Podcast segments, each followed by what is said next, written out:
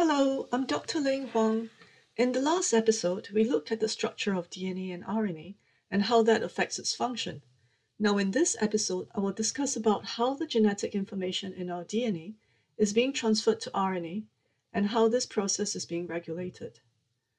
Transcription is the process where our genes are being copied from our DNA to make RNA. And from RNA, the genetic code is then made um, to use to make the proteins in our body. Transcription uses an enzyme called RNA polymerase. And what the polymerase does is that it takes the sequence on DNA and transcribes it to make single-stranded RNA. Bacteria has only one RNA polymerase, while eukaryotes have three RNA polymerase to synthesize mRNA, tRNA, and rRNA. And I will be primarily talking about eukaryotic transcription here. There are three main steps in transcription, initiation, elongation, and termination. Because polymerase on its own does not have enough activity to start transcription, it needs other proteins to help it bind and unwind DNA to start transcription. These are called general transcription factors. They are specific sequences on DNA that act as a signpost to tell the transcription factor and polymerase where to bind to and this is called the promoter. The promoter sequence in eukaryotes consists mainly of A's and T's, and is hence called the Tata box.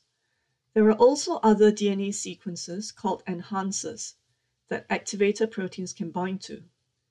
These enhancers are located thousands of base pairs away from the chromatin. But because of DNA looping and the condensed structure of chromatin, they are able to activate the promoter region for transcription. Once polymerase and other transcription factors assemble at the Tata box, DNA strands are then separated to form the open complex. Polymerase can then start transcribing the DNA template strand. It synthesizes RNA by joining each complementary ribonucleotide to the next one to form an RNA DNA hybrid strand. And when the RNA transcript reaches more than 10 nucleotides long, polymerase then breaks interactions with the promoter and transcription factors and escapes into transcription elongation. During elongation, the polymerase is highly processive, transcribing about 50 nucleotides per second, while in bacteria, it can go up to 1,000 base pairs per second. But because the RNA transcript is single-stranded, it is less stable than a DNA duplex. So the 5' prime end of it is kept to protect it from DNA, RNA degradation. Once polymerase reaches the end of the gene and transcription terminates, a poly A tail is being added onto the 3' end to the RNA transcript.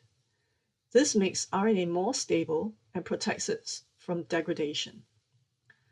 However, what's different between the RNA in bacteria and us is that ours contains split, split genes. This means that the primary RNA transcript contains sequences that code for proteins and some that don't. And those that code for proteins are called exons, and the non-coding genes are introns, and that our RNA actually contains both of them. So in order to remove the introns and put together the exons, the RNA needs to be cut up and pieced together like a puzzle. This process is called splicing.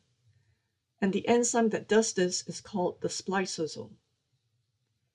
The spliceosome is a large and complex molecular machine that consists of small nuclear RNAs found in the cell nucleus. It recognizes the splice junctions between the introns and exons and removes the introns to join up the exons that code for a protein. And sometimes it can undergo alternative splicing, where different patterns of introns and exons are joined together to produce different proteins.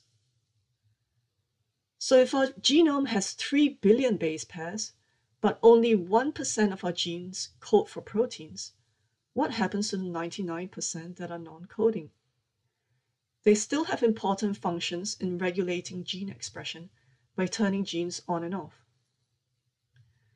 In steroid hormones such as cortisol, they bind to the glucocorticoid receptor in the cell cytoplasm.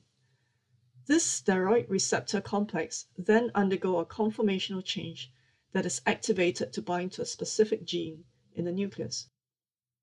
It then travels to the nucleus and can then upregulate the expression of anti-inflammatory proteins or repress the expression of pro-inflammatory proteins.